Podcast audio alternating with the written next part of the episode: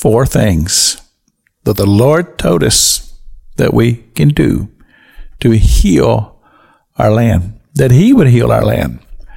And uh, I appreciate the simplicity of what the Lord has told us because I have deep concerns about the country in which I live.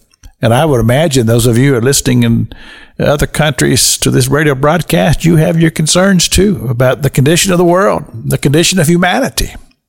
Four things.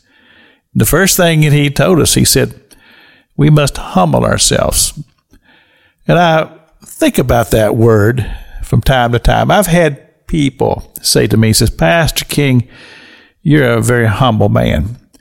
And I immediately reject that because in my mind, there really were only two that truly were humble, and that's the Lord Jesus Christ. And uh, he, we read in the Word that the Scripture says that Moses was also a meek or humble man. I'll accept that.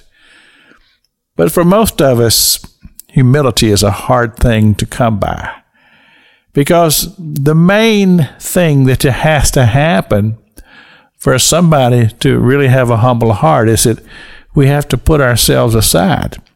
And that is so contrary to the nature of the human person because we are often self centered and we think about ourselves. We think about our own situation and, and we put ourselves first. But the Lord said, humble yourselves. And I don't think that we have any better uh, description of what that looks like than we have in the book of Matthew, chapter uh, 5 and 6.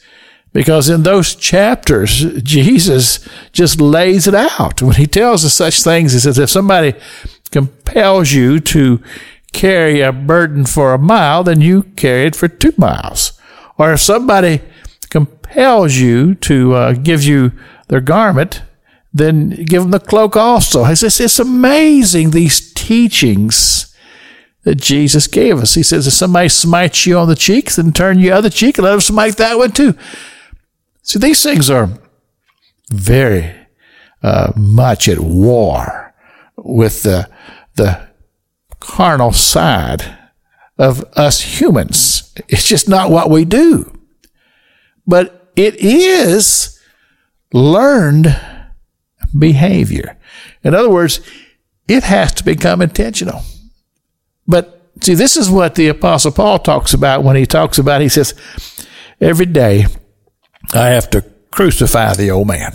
In other words, I've got to take the old man and I've got to crucify the old man because the old man wants to rise up. And when I say the old man, I'm just simply talking about the flesh, the carnal person that is within us.